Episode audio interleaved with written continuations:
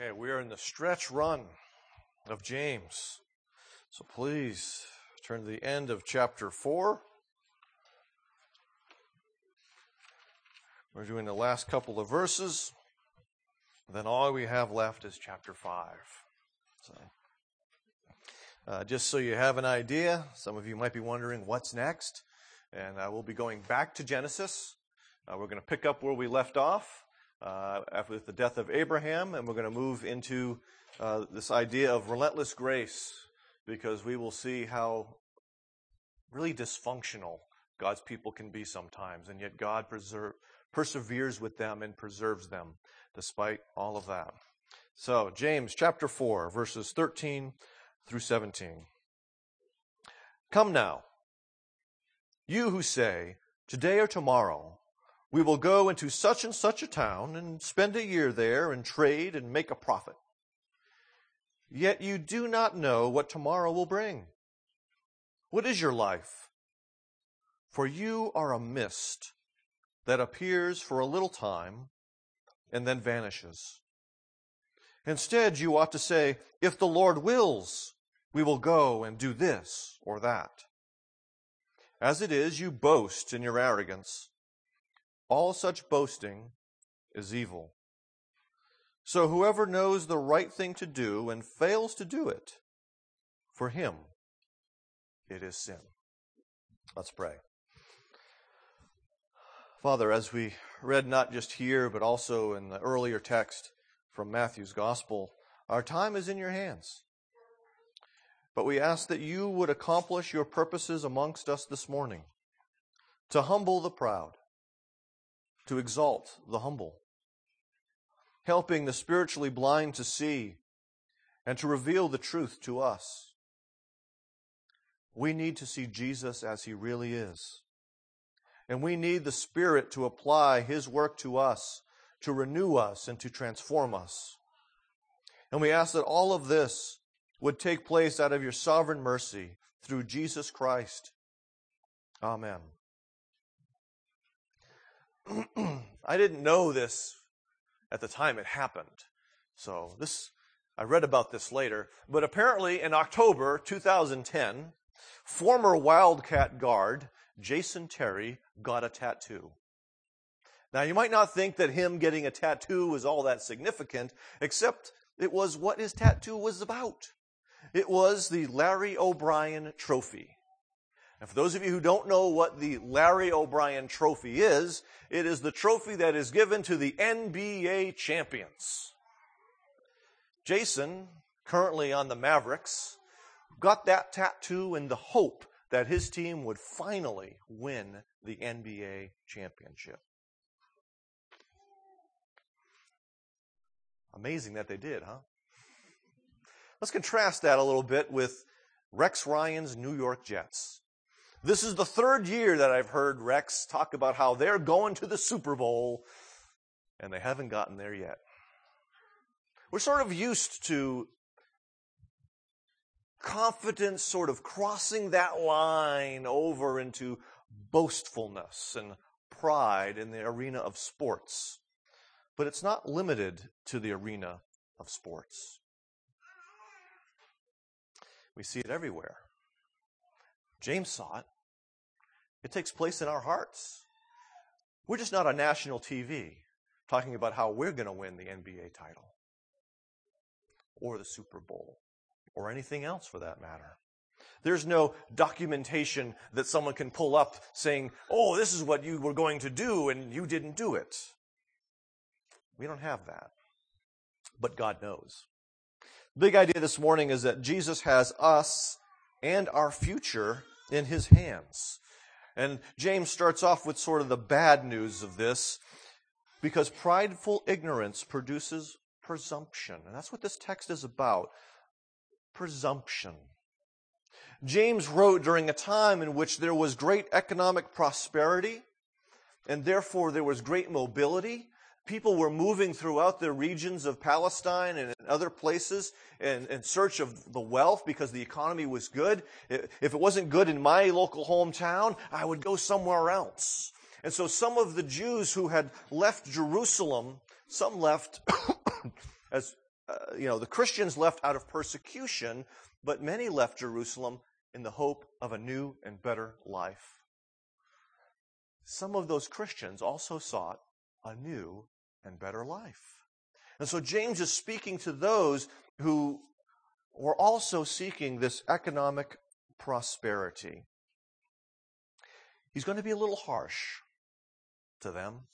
He uses a formula there that we see also in, in chapter 5, verse 1. This idea of come now, sort of like listen, like hey you. It's sort of a, a strange little word that, that can be a little difficult to translate. And he enters into what is considered to be a diatribe against somebody. He's laying down the law, so to speak. He's speaking harshly to these people. He says that they say that they're going to spend a year. These people, they had big plans. They had long-term plans. It's not, this is not about, you know, tomorrow I'm going to go to the movies. This is not that kind of thing. This is long-range plan. I'm going to spend a year. There's nothing wrong with planning. There's nothing wrong with looking ahead. Okay? Let's not get the wrong idea, but let's follow his argument. We're going to trade, we're going to make a profit. Their plan had a goal, and that goal was to make money. And once again, I'll say, there's nothing wrong with making money. Okay? The Bible is not against the produce, the production of wealth in and of itself. So what really is the problem here? Why is James being so critical in this? Later on in, that, in this passage, we find really what's going on because they boast in their arrogance. Kind of an odd phrase, an idea. Their, their confidence, the thing they are trusting in, they are resting in, is their brags, their boastfulness. Okay? So the problem is not planning ahead. The problem is not pursuing a, a decent living for yourself. The problem here is pride, boastfulness, presumption that you're going to be able to do something. Sort of like those New York Jets. Keep thinking they're going to get to the Super Bowl and never do. And personally, I hope they don't. Um, okay? Go Patriots.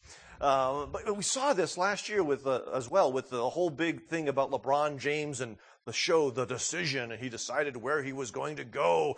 And when he chose the Heat, and Chris Bosh was there, and Dwyane Wade signed up, and they had all the, well, we're gonna win not just a couple of titles, we're gonna win six or seven titles, and everyone talked about how they were the dream team and they were gonna win this year, and they made it to the NBA Finals, and what happened?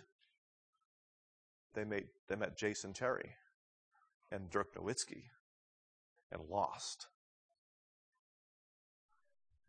We can talk all we want, but there are things that we cannot control in life.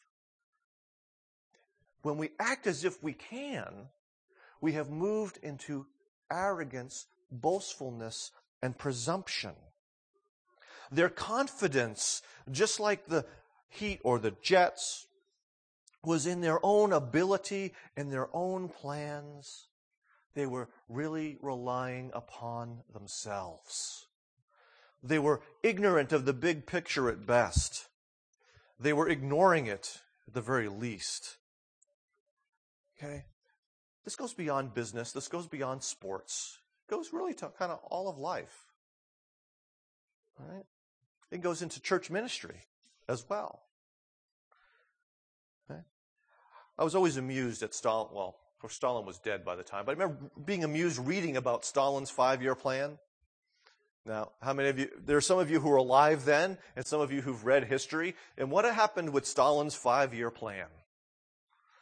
It seemed every year was year one.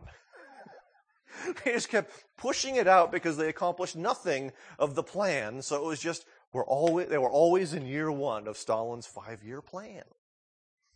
Okay? There are lots of things we can't control. It goes, it goes into ministry and, you know, we have, we have plans, but we recognize that there are things beyond what we want. There are things beyond our abilities that influence our ability to accomplish the things we want to accomplish. Leadership, particularly in the church, is about more than having a great plan. I was amazed. Uh, I was listening to a, an audio conference on leadership a few years back. And one of the guys said, This is a Christian leadership conference. Basically, it was if you have a great plan, people will follow. And I thought, wow, is that superficial? you should have a great plan, but having a great plan, or what sounds like a great plan, is only part of the picture. There's so many other aspects that go into this. And just because you have a great plan doesn't mean you're going to succeed. And to think that you are is presumptuous.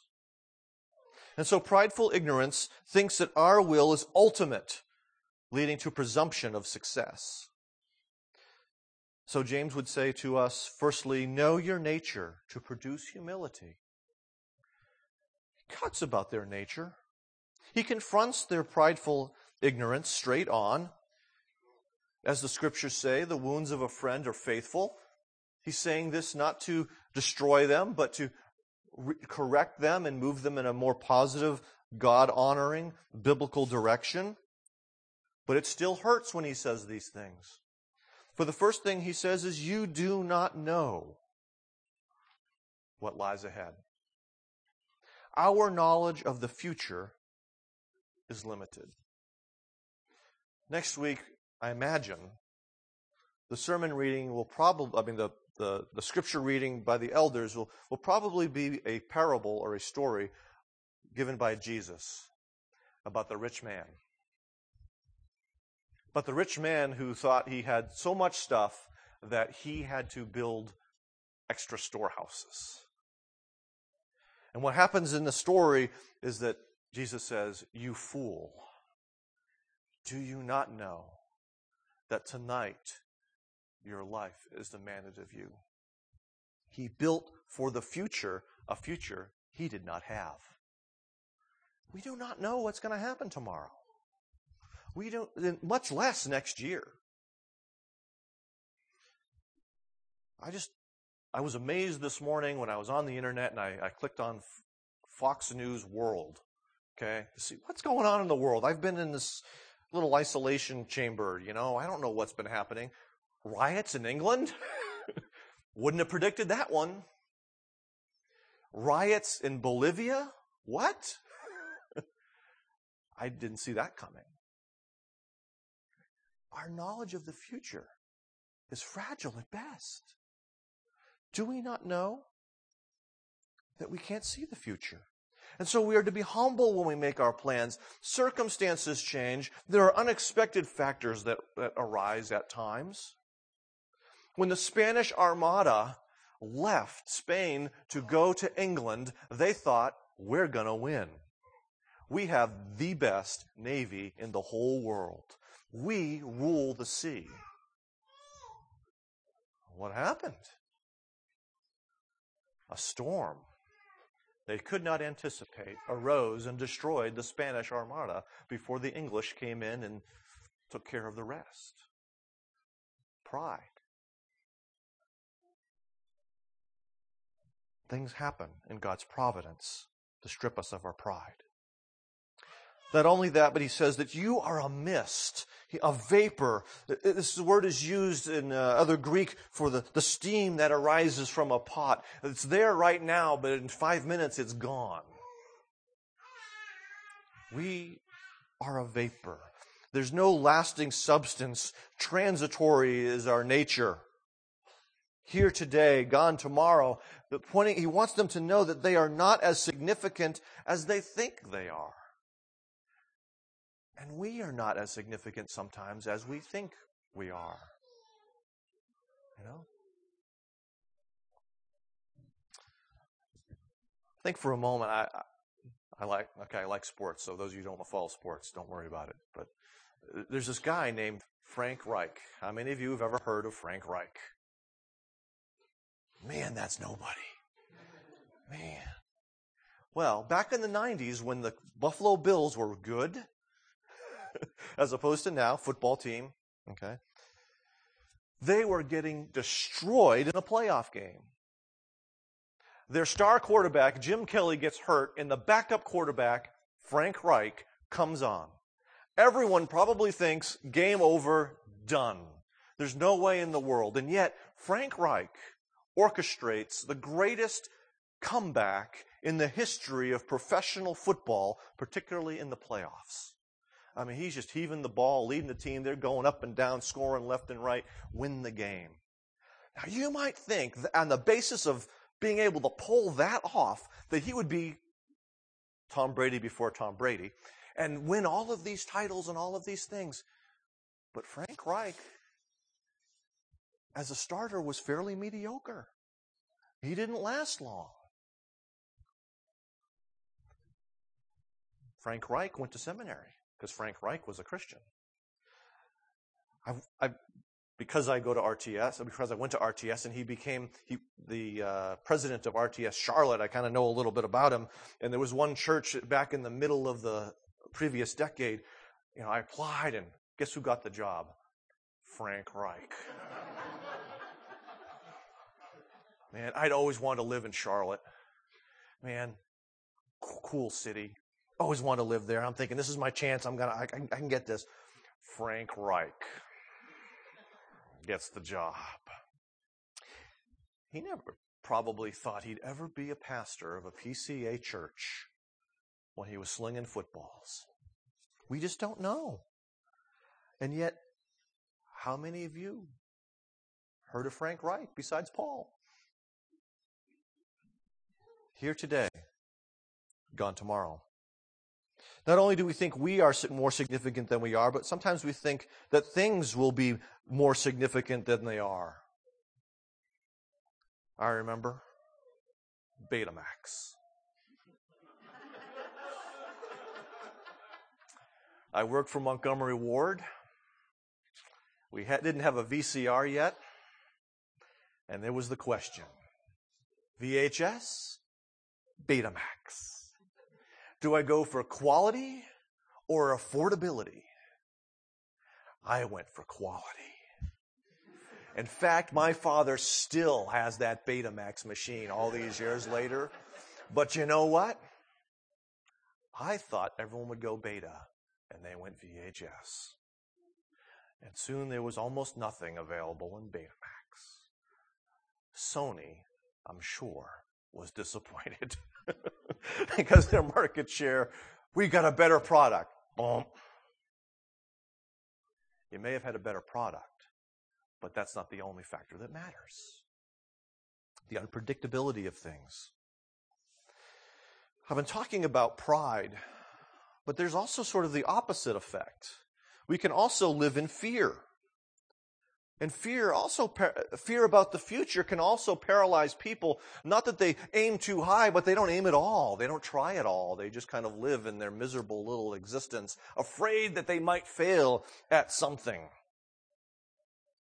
This points us to the reality that our choices are significant. We'll talk about this a little bit more. But, but our choices are not ultimate which is exactly where James is going to bring us next. Okay? But humility promotes a more realistic, flexible approach to planning because it remembers that we can't control all of these things. So, just like Mexico, be flexible. Knowing who you are in the big scheme of things should produce humility. Let's move to the last part of what James has to remind us of this morning.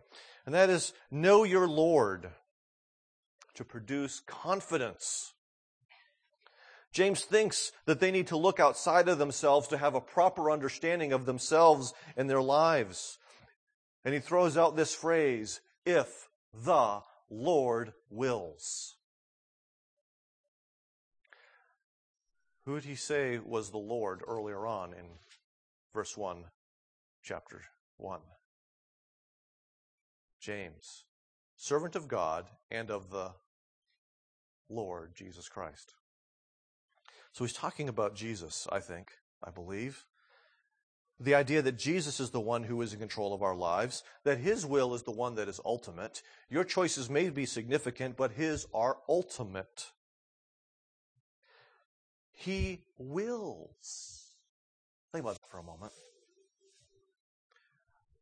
Sometimes we sort of act as though, or, or perhaps get into the mindset that God is very passive about things and almost like our prayers are necessary in the sense of, of God, get off of your passivity stool, get off your barca lounger and do something, when in fact, God is willing everything that comes to pass all the time. Okay?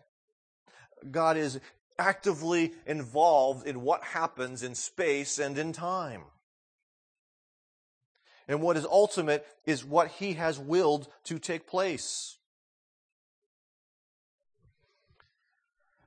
One of the dangers that pops up is the idea that is called open theism, and it is the idea that this, that it's, it's a philosophical position. It's not a really, they try to make it a biblical position, but it, it, you can't hold any water with it. But the philosophical position is that in order for your choices to be absolutely free, okay, note their presupposition that it's good for your choices to be absolutely free. Uh, in order for your choices to be absolutely free, they cannot be foreknown by God. Okay, this is a reaction to Arminianism, which teaches that, that God elects people on the basis of foreseeing the future. So God is, in some ways, He's in control of the future, but in some ways, He's more responsive to, you know, what you do. Okay? This is a reaction against that. And so essentially, God cannot know the future completely because he cannot know what you are going to choose to do tomorrow until you choose to do it. Does that make sense? I mean, not, not, not like, oh, that's a cool idea, but you understand what, it, what it's trying to say? So what happens is, is that your future is not in God's hands. It ultimately ends up being in other people's hands. Okay? We have some people looking for jobs right now. Your future is not in the hands of this, this, this person that you sent the resume to. Ultimately, it's in God's hands. Okay? Their decision is going to rest ultimately upon the decision that God made before creation.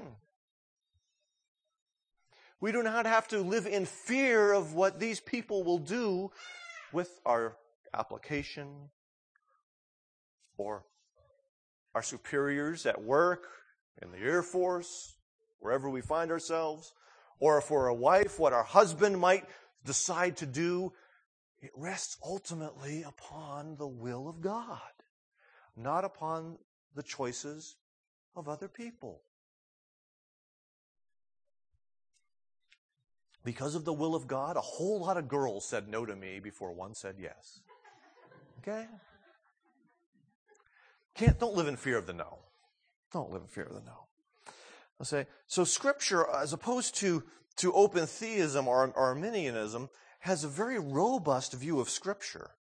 God's plan, God's purpose prevails. We see it in places like Proverbs 19. Many are the plans in the mind of a man. Okay? Don't most of us make lots of plans? But it is the purpose of the Lord that will stand. It's His purpose which prevails.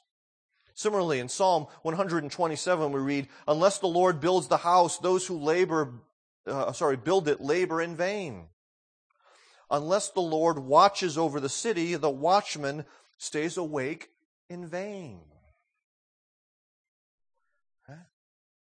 What we do matters, but what God does matters more. And unless He is involved in this process, our plans will not come to pass, but His do always. Actions and plans will not succeed unless God is also at work. But we see even in this, Psalm 127 cannot be taken to read that, uh, you know, the Lord's going to build the house, so I can sit.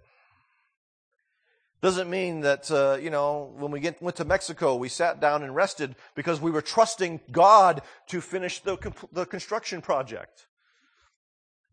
We trusted God in believing that that, that was His will to finish this. We worked. We labored. The watchmen, believing it was a good thing to protect the city, watched. It wasn't like, oh, God's in control. I'll just go to sleep right now because I'm a little bit tired. Okay? So there's this robust idea that takes place in Scripture that God uses means to accomplish his purposes. For instance, God delivering Israel and numerous other nations from the famine that struck by sending Joseph to Egypt ahead of time.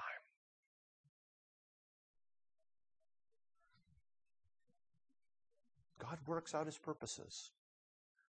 And our actions are involved in all of that.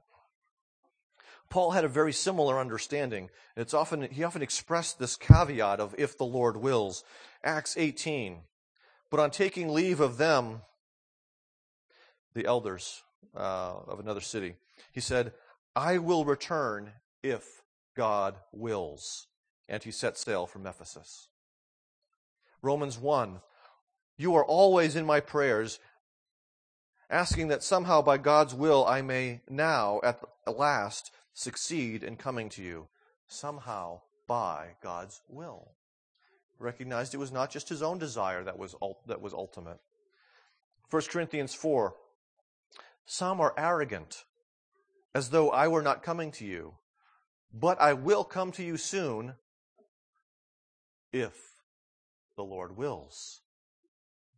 And I will, I will find out not the talk of these arrogant people, but their power.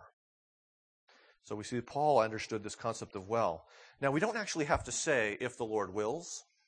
It's not a mantra. It's like praying in Jesus' name. You don't actually have to say it all the time for it to be so, but it's the attitude of the heart. That's what matters. That's what James is getting at. A heart that submits to the will of God. It's a sentiment that shapes us. And so we are not to be arrogant on the one hand, and we're not to be fearful on the other with regard to the future. But we are to know that God loves us and cares for us, that ultimately it is Christ who wills, and He is the one who loved us and gave Himself for us upon the cross. And so it is because of the gospel that we have confidence in the future that the same God who saves us from our sin will preserve us in the midst of providence. That the God who saves us from our sin will eventually work to provide a job for us. Or whatever it is that we're looking for. He has our best in mind. And so we can be confident trusting in Him in all of this. James sort of ends with this idea, this idea of the sins of omission, that the, the person who knows the right thing to do but fails to do it sins. Okay? And in the context here, it's essentially the one who knows they, they should be humble about their plans but isn't, sins. And it's kind of a hinge statement that is also going to go with the beginning of chapter 5, so we'll, we'll, pick, we'll grab, grab that again. But this is really the Proverbs 3 way. You have that at the very beginning. That's the reflection for today's worship service. If some of you looked at that today, it's Proverbs 3. Okay? One of those passages that keeps coming to mind in my life, you know. Trust in the Lord with all your heart. In all your ways, sorry, lean not under on your own understanding. In all your ways, acknowledge him, and he will make your path straight. Okay, do you see what what wisdom, what Proverbs is doing right there? There's a trust. There is a confidence but it is not a trust and reliance upon my own understanding, and upon my own wisdom, but upon the person of God.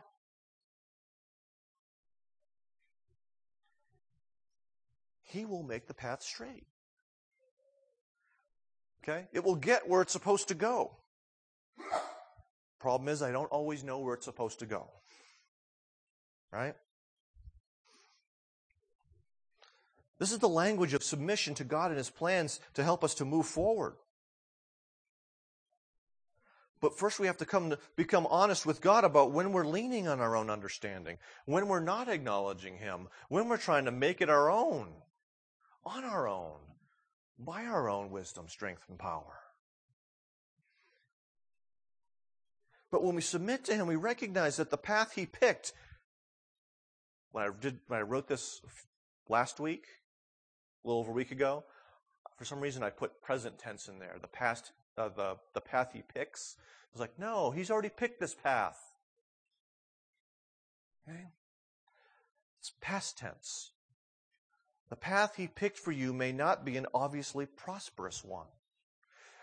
I've, I've got a little, John Piper wrote a little devotional book um, called uh, Life as a Vapor.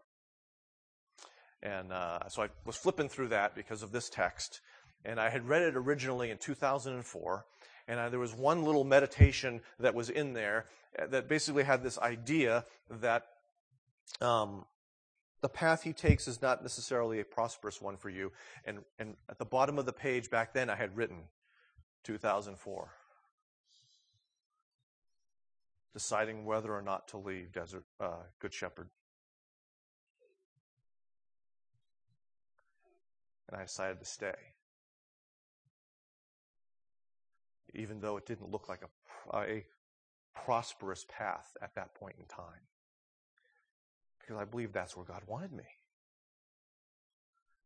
I believe that that's exactly what He willed for me to do, is to stay in that place.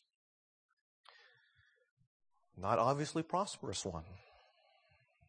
The path that he picked for you will, will, however, be one of spiritual growth. Even if it's not successful. Okay? Because God's plans for you are not lots of money, big, big house, healthy.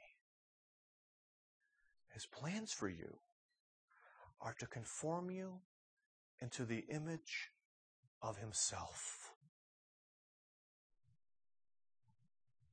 And there is nothing he won't do to accomplish that. Evidenced by the fact that he did not spare his own son.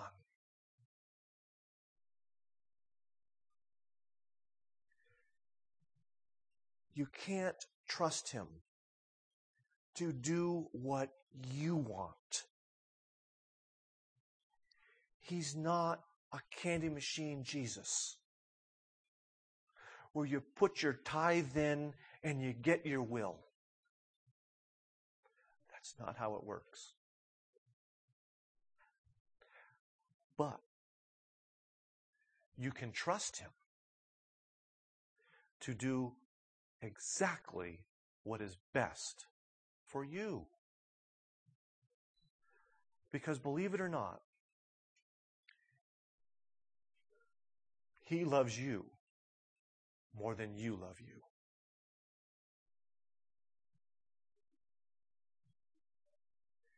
And His love for you is a holy love for you.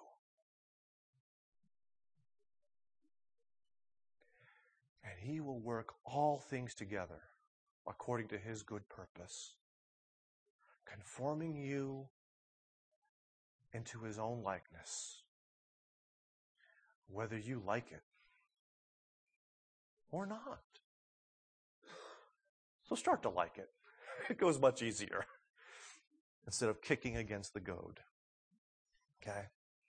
And so we often approach the future with one of these two extremes, either prideful presumption or paralyzing fear. But when we, when we believe in the God who wills, okay, when we trust in the God who wills, we are humble knowing that His will is ultimate.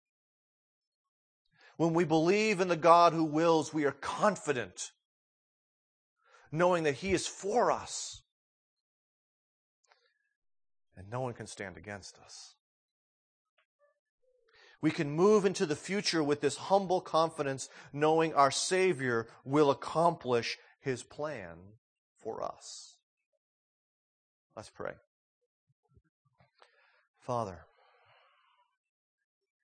as the one who saved us, you are also the one who leads us. Just as you delivered uh, Israel out of the hand of Egypt and led them by the cloud of smoke and fire by night, you lead your people. Help us to trust you and to follow your lead. Help us to put both our pride and our fear to death in the power of the Holy Spirit. That they may not rule over us, that they might not lead us into disobedience. But by that same Spirit, we ask that you would produce hope and confidence in us so that we can pursue greater faithfulness as a community of faith. And we ask this in the name of Jesus who loved us and gave himself for us and now lives in us. Amen.